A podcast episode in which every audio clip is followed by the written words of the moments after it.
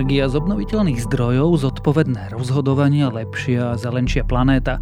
Spôsoby, ako vám predať ekologickú energiu je množstvo, lenže problémy začínajú, keď sa na tieto energoeko balíky lepšie pozriete a keď sa pozriete na praktiky za nimi. Je streda 3. mája, meniny má Galina a dnes by malo byť mrchavo, oblačno a zamračené. Radšej sa nachystajte na dážď až búrky, takže ak môžete, nikam nechoďte alebo sa nepremokavo oblečte. Pri búrkach môže fúkať aj silnejší vietor. Denné maxima by sa mali pohybovať medzi 10 až 19 stupňami. Počúvate Dobré ráno? Denný podcast denníka Sme s Tomášom Prokopčákom.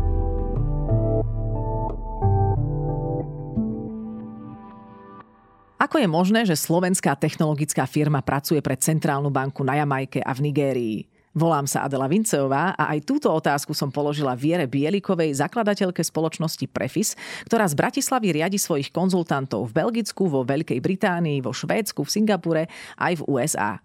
Ak chcete vedieť, ktorej centrálnej Európskej banke pomáhajú sledovať transakcie a ďalšie finančné operácie a či je pre ich klientov dôležité, z akej krajiny firma pochádza, vypočujte si rozhovor s riaditeľkou spoločnosti. Piatú sériu podcastov s názvom Prečo práve oni o úspešných slovenských podnikateľoch vám prináša EY a nájdete ho vo všetkých podcastových aplikáciách. Máte 24 hodín. Kam pôjdete, kedy vyrazíte a koho vezmete so sebou? Len na vás záleží, ako sa rozhodnete vyskúšať populárne SUV Ford Kuga. Teraz ho môžete zažiť až na 24 hodín úplne zadarmo. Tak na čo čakáte? Zdolajte hory aj mesto, zažite pohodlie, komfort aj skvelé jazdné vlastnosti. Stačí vyplniť formulár a vaša cesta sa môže začať. Navštívte Ford SK a presvedčte sa sami.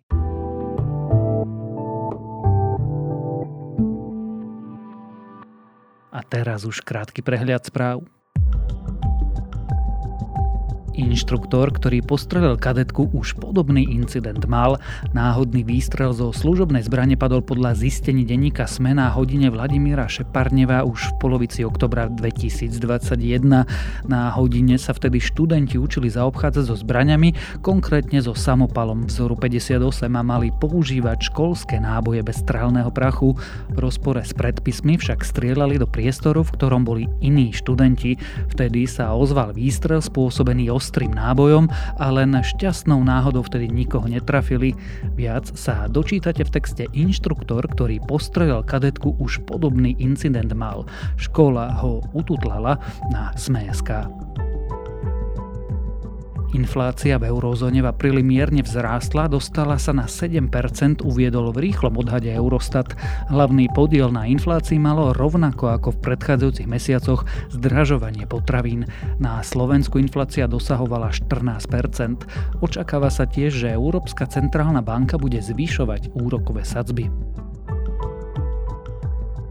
Spoločnosť IBM preruší nábor na pozície, ktoré môže nahradiť umelá inteligencia. Firma odhaduje, že by takto dokázala nahradiť tisíce pozícií v priebehu 5 rokov. Umelá inteligencia by mala vykonávať jednoduchšie úlohy, ako je poskytovanie potvrdení o zamestnaní alebo presun zamestnancov medzi oddeleniami.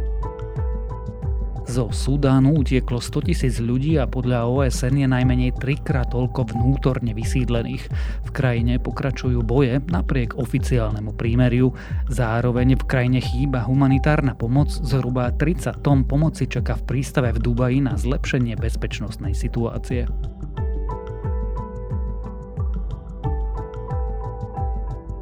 Ak vás správy zaujali, viac nových nájdete na webe Sme.sk alebo v aplikácii Denníka Sme. Zrejme ste na to už narazili, dodávateľe vašej energie tvrdia, že ak si trochu priplatíte, môžete svoju energiu získavať zelenú a z obnoviteľných zdrojov. To nie je problémom. Filozoficky to je správny smer, akurát ako všetko, aj toto má svoje ale. Napríklad marže alebo praktiky predajcov, ktoré niekedy pri najlepšom hraničia so slušnosťou. Ako to je teda so zelenou energiou a kedy by ste mali ako zákazník spozornieť, to sa už budem pýtať ekonomickej reportér reportérky denníka SME a moderátorky nášho podcastu Index Evy Frantovej. Ešte pár, pár vlastne mesiacov, rokov dozadu sa nikto spotrebiteľa v elektrine nepýtal, že aký typ elektriny by chcel e, odoberať, či je v poriadku s tým, že jeho elektrina je vyrobená z jadra, z uhlia a tak ďalej. Musel sa vlastne skladať na to na, na ten celý energetický trh a vlastne akceptoval rozhodnutie, ktoré za ňo robil niekto iný, ale keďže ten trend sa, teda, že ten trh a vlastne ten svet funguje, že dáva tú silu tým jednotlivcom, tak jednotlivec na Slovensku teraz má možnosť si zvoliť, že on chce odoberať zelenú elektrínu 100%, hej, že v plnej miere.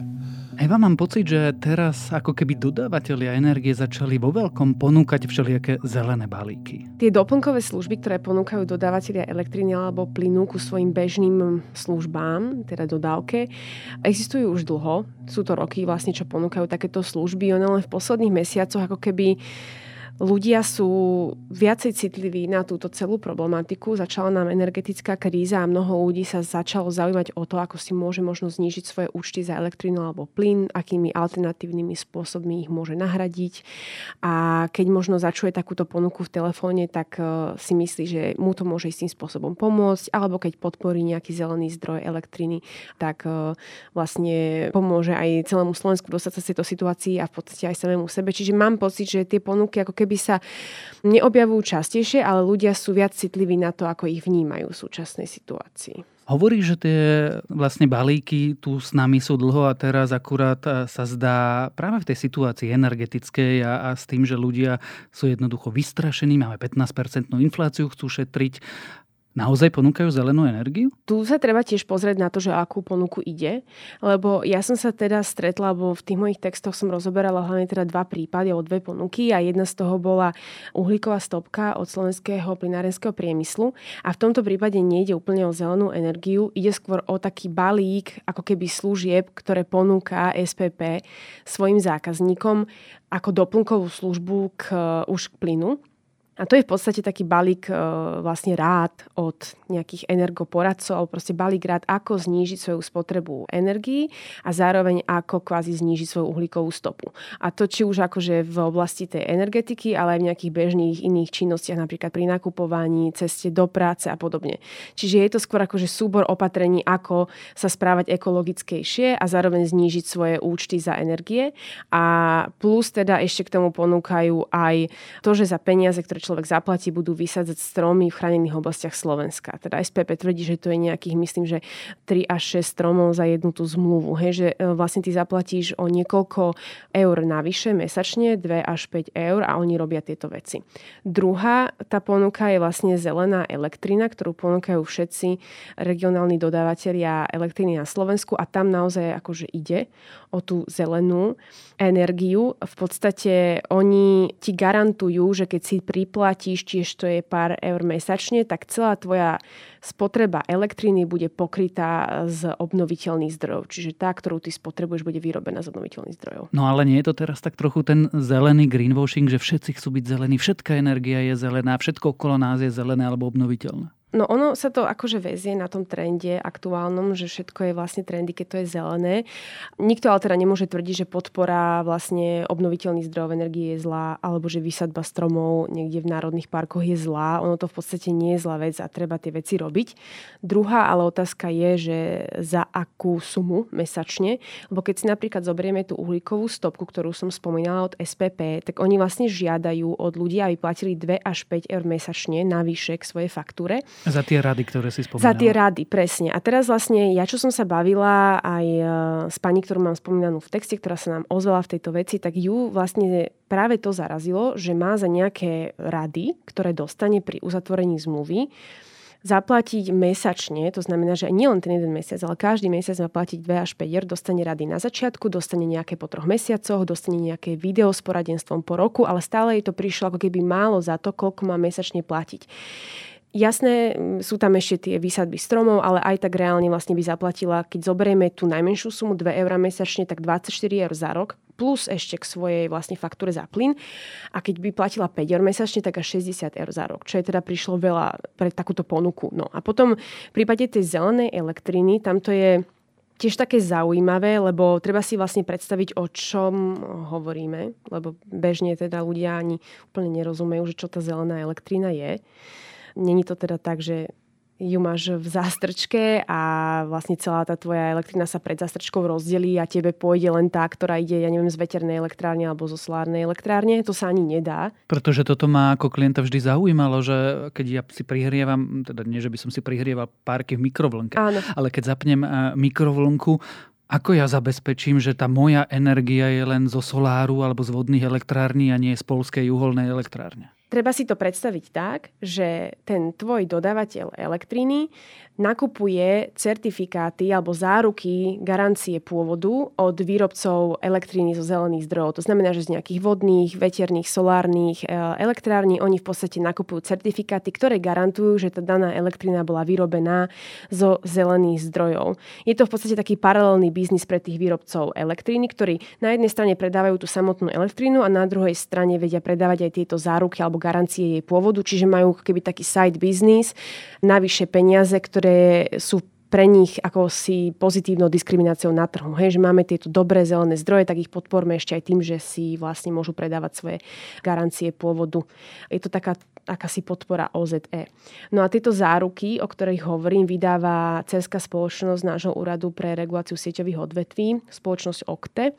To je teda skrátka, ale nebudem tu celú hovoriť. Je to teda spoločnosť, ktorá tieto záruky vydáva a takisto vlastne ich aj ponúka na aukciách a v podstate títo dodávateľia, napríklad neviem, západoslovenská energetika, východoslovenská si kupujú tieto záruky na aukcii.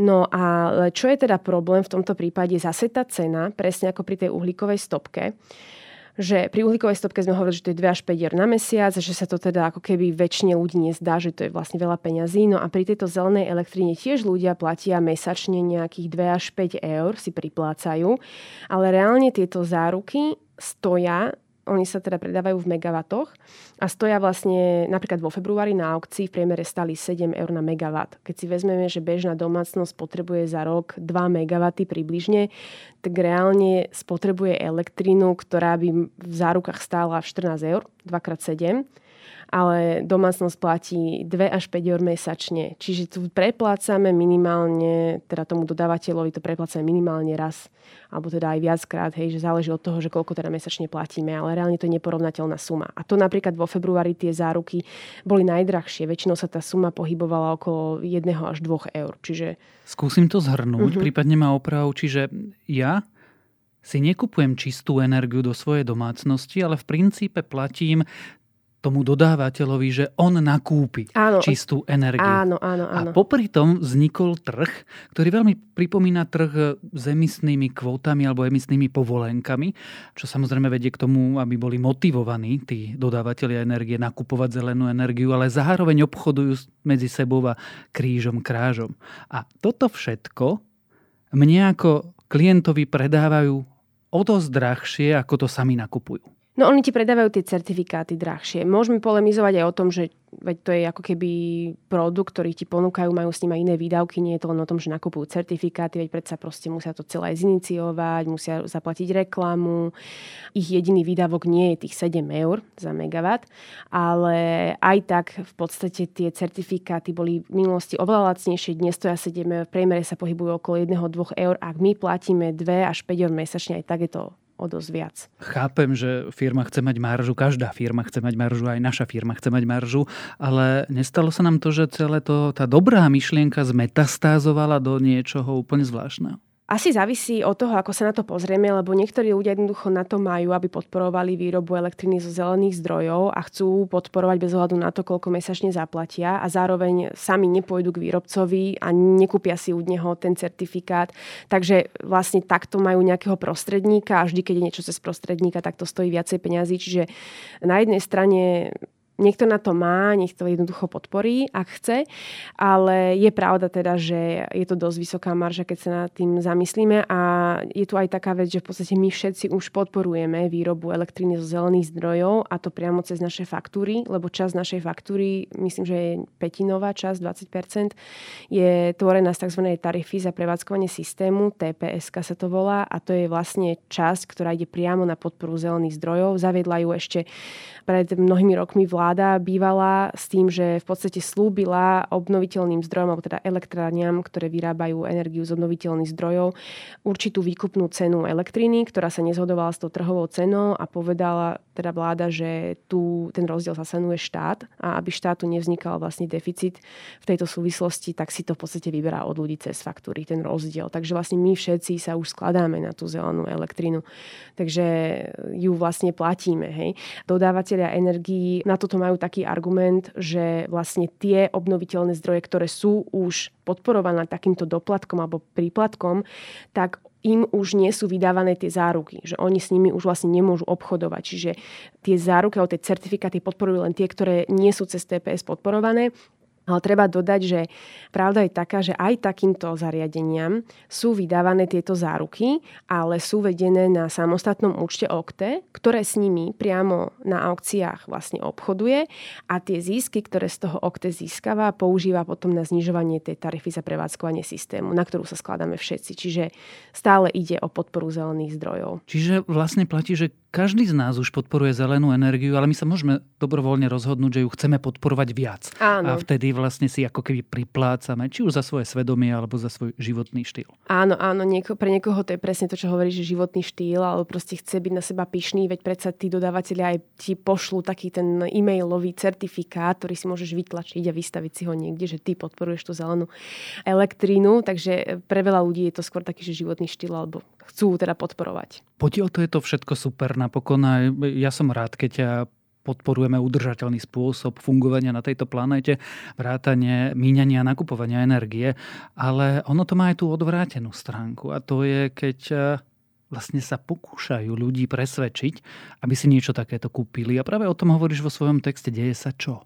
Deje sa to, na to som neprišla len ja, akože tým, že sa nám ozvali čitatelia, ale aj Úrad pre reguláciu sieťových odvetví na to upozorňuje, že v poslednej dobe sa objavuje veľmi veľké množstvo podnetov od ľudí, ktorí majú pocit, že počas nejakej telefonickej ponuky, lebo väčšinou im títo dodávateľia volajú a ponúkajú im nejakú túto ponuku, tak majú pocit, že im nebolo všetko úplne jasné, alebo že úplne nepochopili, čo sa od nich očakáva. Mali pocit, že ak teda túto doplnkovú službu si nezaplatia, tak sa im vypne plyn alebo vypne sa im elektrina. Alebo mali pocit, že ak si ju aj zaplatia, tak v podstate nepôjde o to, že musia platiť niečo navyše mesačne, ale že sa len tá čiastka, ktorú už aktuálne platia, rozdelí a čas pôjde na podporu životného prostredia a čas pôjde tak ako bežne na splátku ich elektriny alebo plynu. Čiže vlastne nepochopili úplne o čo ide. No a Urso teda tvrdí, že po väčšine sa to stávalo pri tejto uhlíkovej stopke, alebo teda podnety majú práve na túto uhlíkovú stopku, kde teda ľudia zostali z toho v pomikove a častokrát teda podpísali niečo na dielku, čo nakoniec zistili, že ani úplne nevedia, o čo ide. Môžeme hovoriť až o nekalých obchodných praktikách? Ja som sa na toto pýtala aj spoločnosti ochrany spotrebiteľov a oni teda tvrdili, že nie všetky ponuky, ktoré sú takto ponúkané cez e, telefón alebo podomovým predajom sa dajú označiť za nekalé praktiky, ale v prípade teda, že predajca neposkytne tomu zákazníkovi jasné a kompletné informácie alebo ho proste vovede do omylu a následne ten zákazník urobí niečo, čo by inak neurobil, tak sa to za nekalú praktiku považovať dá. Čiže ja si to vysvetľujem tak, že ak by nejaký človek vedel, že ak toto podpíše, nejakú túto zmluvu zmluvu na diálku a bude musieť platiť 2 až 5 eur mesačne naviac a zároveň, ale ak na to zase nepristúpi, tak to neznamená, že mu teraz odpoja plyn, tak by väčšina by to nepodpísala. Ja mám skôr pocit, že tí ľudia naozaj nechápu, čo sa im hovorí a väčšinou sú to naozaj aj starší ľudia, ktorí vlastne už ťažšie chápu, keď sa niečo vlastne rozpráva cez telefón a predsa len aj nám to robí problém, keď ti niekto zavolá a začne ti niečo vysvetľovať, ty si chceš na to sadnúť, popremýšľať, čiže je to ťažké aj pre nás a nie to ešte vlastne pre staršie ročníky. Tá rada je čo, nepodpísovať alebo nesúhlasiť s niečím cez telefón? Rada je taká, že naozaj sa veľmi neoplatí podpisovať tieto zmluvy cez telefón. Častokrát e, aj teda spoločnosť pre ochranu spotrebiteľov hovorí, že ľudia by sa mali vyhýbať podpisovaniu cez telefón alebo podomovým predajom. Mali by si vždy zajednať stretnutie vlastne s tým predajcom, aby mali čas prečítať si tú zmluvu, vidieť ju, mať ju v rukách. Najlepšie je niekedy aj zobrať si ju priamo domov, poradiť sa s niekým blízkym, možno aj niekým, kto je mladší, rozumie tým veciam, popremýšľať nad tým a zároveň mať čas aj prečítať si také tie malé písmenka, čo poznáme, že sú na všetkých zmluvách a až následne sa rozhodnúť, že či to chce alebo nechce tú ponuku podpísať. No a ak takúto vec už niekto uzavrel, tak e, samozrejme, že máme zákonnú lehotu vypovedania takejto zmluvy, čo je 14 dní. To sa týka vlastne zmluv, ktoré sú podpísané mimo vlastne miesta, kde ten predajca sídli. Takže toto stále platí, ale ak náhodou niekto má problém, že už je po tejto dobe, alebo náhodou aj má pocit, že bola na ňom použitá nejaká nekalá praktika, tak môže práve kontaktovať nejaké tieto centrá pre ochranu spotrebiteľa alebo priamo aj aj Úrad pre reguláciu sieťových odvetví. Oni na to majú aj e-mailovú adresu aj teda zároveň funguje u nich ombudsman, ktorý sa takýmto prípadom venuje. Čiže to sú také možnosti, ktoré vlastne ľudia majú. To je z pohľadu spotrebiteľa, ale nemali by takéto, a to sa samozrejme netýka len predaja energie, to sa týka úplne všetkého, praktiky zakázať? Je snaha, veľká snaha vlastne aj od URSA, aby politici túto vec riešili už dlhodobo. Oni v podstate aj chcú, aby sa celkovo tento podomový predaj a telefonický predaj zakázal. A vraj teda aj tlačia na zmenu legislatívy, ale oni teda nemajú na to úplne páky. Páky majú politici, ktorí podľa mňa teraz majú oveľa väčšie starosti aj sami so sebou, ale tak uvidíme, čo sa stane. Ono predsa vieme, že toto není prípad len pri ponukách od energododávateľov. Ponuky bežne chodia aj od mobilných operátorov a podobne. Všetci volajú, banky dokonca volajú ľuďom cez telefón a práve vlastne tí starší ľudia častokrát nie sú na to zvyknutí a potom treba z niečo podpíšu. Ja keď som sa bavila aj so západoslovenskou energetikou, tak oni mi tvrdili, že neoslovujú po telefóne ľudí starších ako 67 rokov, čo mne už teda príde aj to dosť teda nechcem teraz nikoho nejako dehonestovať, ale častokrát aj mladší ľudia vlastne majú problém pochopiť toto a nie starší ako 67 rokov. Ale teda oni sa obhajovali tým, že už takýchto starých ľudí vlastne telefonicky neoslovujú, aby náhodou nedošlo k nedorozumeniu. A zase SPP tvrdilo, že oni všetko vysvetľujú a ak ľudia majú nejaké dotazy, tak ich nájdú na ich webovej stránke. Všetky tie... Ty 70 uh, Áno, to som sa povedať, všetky tie informácie sú na webovej stránke. Ja som na nej aj bola vlastne na tej webovej stránke Googlíkovej stopke a je to tak veľmi takými skratkovitým spôsobom je to tam opísané, vlastne, že máš to v bodoch napísané, že v podstate ideš vysádzať stromy, dostaneš energo, poradenstvo, kartičky hneď po, po podpisovaní zmluvy a ďalšie video po roku a tak ďalej, ale je to také akože veľmi heslovité a presne akože starší ľudia väčšinou nemajú ani prístup eh, k internetu, takže ťažko. Niektorí si možno ani nepamätajú, že o akého energododávateľa vlastne šlo, keď položia telefón. To si nepamätám ani ja, no. ani mi nemusí dodávateľ volať. Aby sme sa vrátili k tej ekológii. Ja chcem podporovať zelenú energiu, chcem podporovať obnoviteľné zdroje a zároveň chcem mať istotu, že naozaj podporujem tie obnoviteľné zdroje. Čo mám urobiť? Mám si kúpiť solárne panely a baterku a presvedčiť susedov, aby sme to dali na bytovku? Na tej bytovke to je ďalšia vec, že to sa ti tam veľmi ešte neoplatí, Tomáš, lebo, lebo vlastne ty, keď si dáš nejaké solárne panely na svoj balkón napríklad, a to je už úplne iná debata, ale keď si dáš na svoj balkón, tak ty väčšinu tej elektriny nespotrebuješ, lebo práve v čase, keď slnko svieti, nie si doma. Musel by si si dať hneď aj to ako keby virtuálne úložisko. No a keby si si chcel s tými susedmi dať na strechu bytového domu tie solárne panely, tak tam je ten problém, že vlastne vy, každý váš byt má vlastný merač a iba spoločné priestory majú jeden jeden merač, to znamená spoločné priestory sú chodba, výťah a tam by ste to tiež nespotrebovali, takže ešte musíš počkať na zmenu legislatívy. Keď vzniknú energospoločenstva a budete môcť šerovať energiu, tak potom.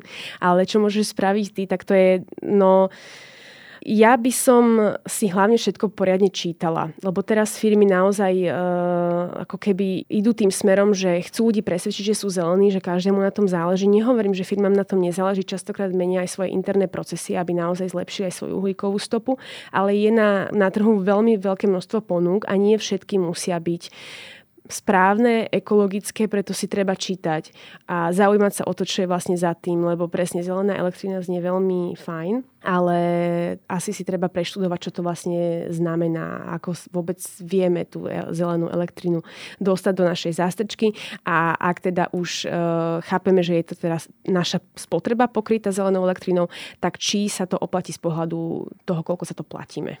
Takže čítať podľa mňa. Skrátka, to poučenie je, že nie všetko zelené je naozaj zelené, ale zase, keď chcete mať dobrý pocit a chcete mať istotu, že zelenú a obnoviteľnú energiu podporujete, zaujímajte sa a potom si za to pokojne priplate.